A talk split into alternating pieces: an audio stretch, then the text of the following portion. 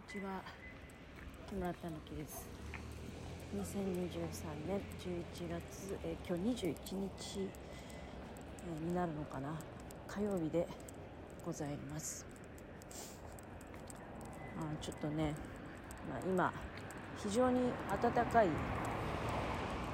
お天気、いいんですよ、晴れてるんですよ。で、日差しがとっても暖かくてね、気持ちいいから、買い物に歩いて出たんですけど、で、ちょっとね、遠回りはしないけど早く家に帰った方がやることもあるんでね。ただちょっとのんびり歩きながらおしゃべりしようかなと思っております。多分家に着くまでは全然ね、普通に歩いてもこの、収録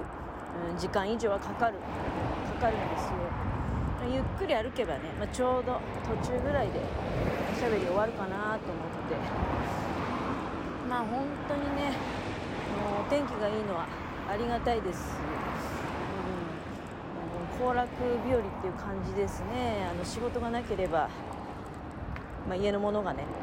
仕事がなければあれじゃない、どっかもみじ狩りでも行ってたんじゃないかなと思いますよ。今日と明日がこういう天気らしいよね。で、私はね、今何のお買い物に行ってたかっていうと、スマホスタンドを最近愛用してまして、スマホスタンドってさ、例えば動画撮るときも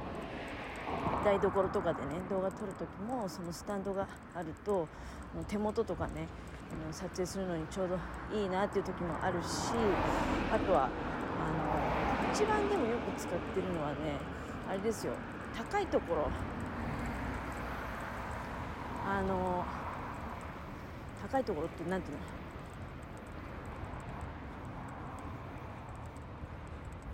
高いところ、違う、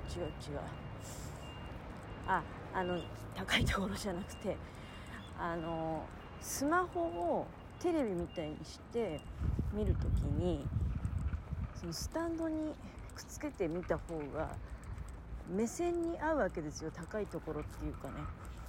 それですごくもうめちゃめちゃ使ってたんですよ。買ったのって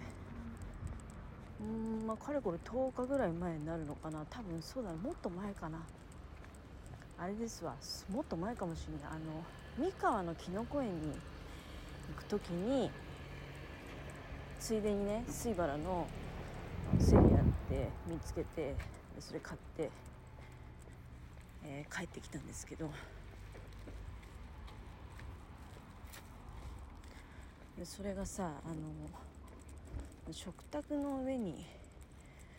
置いといたわけよ。で、下に、誤ってね、落下させてしまったんですよ。その食卓の上ってほら、そんなに広々としてるわけじゃない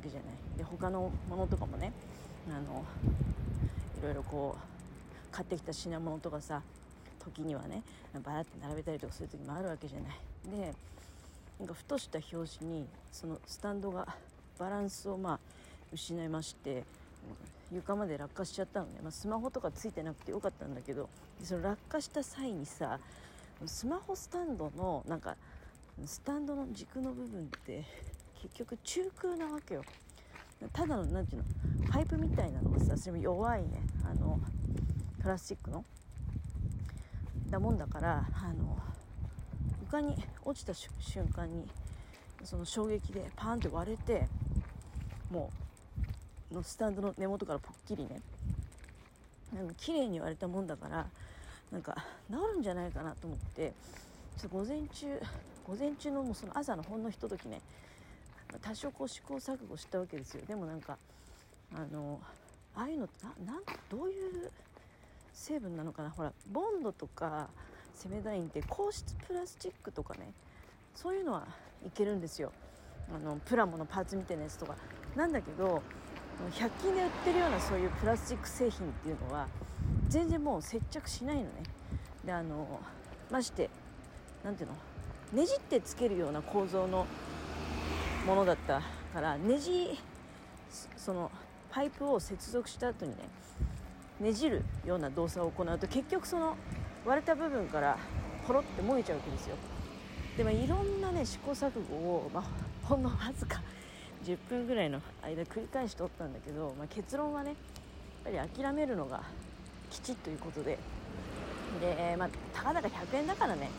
いやよく考えてみたらさ100円だったんですよ。なんかパーツが別売りみたいなやつだったかなと思ったら、それは別のスマホスタンドでね、今スマホスタンド全部で3つあるんですよ。3つぐらいあるとスマホは1個しかないのにね、でもスマホスタンドは3パターンあると、いろいろこう天井から釣って使うとかね、天井っていうかその、天井だよね、上から釣って使うとか、あとはそのローアングルで置いて使うとか、もしくは今買ってきたやつは多少高さがあるんですよ。そのいろんなアングルでスマホ設置して動画撮ったり、あとはそのスマホテレビ代わりにして視聴したりすることができるから、スマホスタンドはねなんか結構いくつかあった方がいいんですよ。店も部屋ごとにね、でこういうのってなんか高級なスマホスタンドってあんのかなって思うんだけど、あんまりねなんかこの間ビッグカメラ行った時もそれ考えてみたら意識して見てはいなかったけど、ないような気がする。結局そういうのってどうせ100均で買うでしょみたいな感じで、多分なんだけどそのまともに取り扱いがないっていうかね、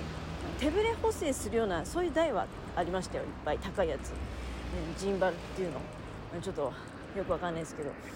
でもなんかそんなようなのはいっぱい並んでたけど、普通にスマホスタンドとして使うやつは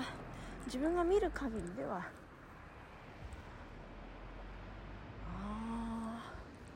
なんだろう、いや今ちょっと工事現場に何ができるのかなと思って見たら、なんかネーミングだと葬儀屋さんなのかな。葬儀屋さん多いね。高齢化社会の次はその後はもう待ってるものあれしかないからね。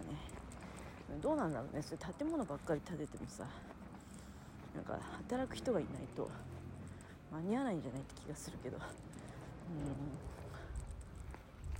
そんなことはさておき、でもなんかいろいろやってるうちにスマホスタンドとにかく新しく買った方がいいやと思って、スマホスタンドをね新しく買いに行ったんですよ。でその後にあれ八百屋さんがね通り沿いにあるわけよ。100円ショップと、並んでね、でその八百屋さん覗いたらみかんがさ売ってて、で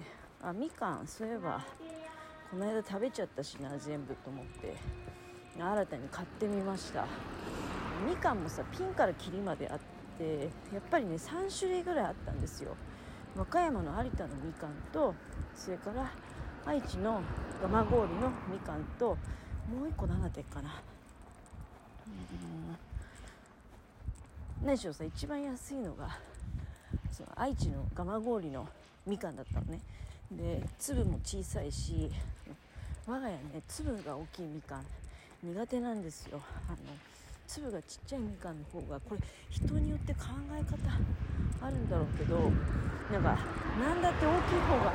いいに決まってるじゃないかみたいなさ人と、だけどみかんって結局袋の中身って個数じゃなくてキロ数だから、キロ数っていうかグラム数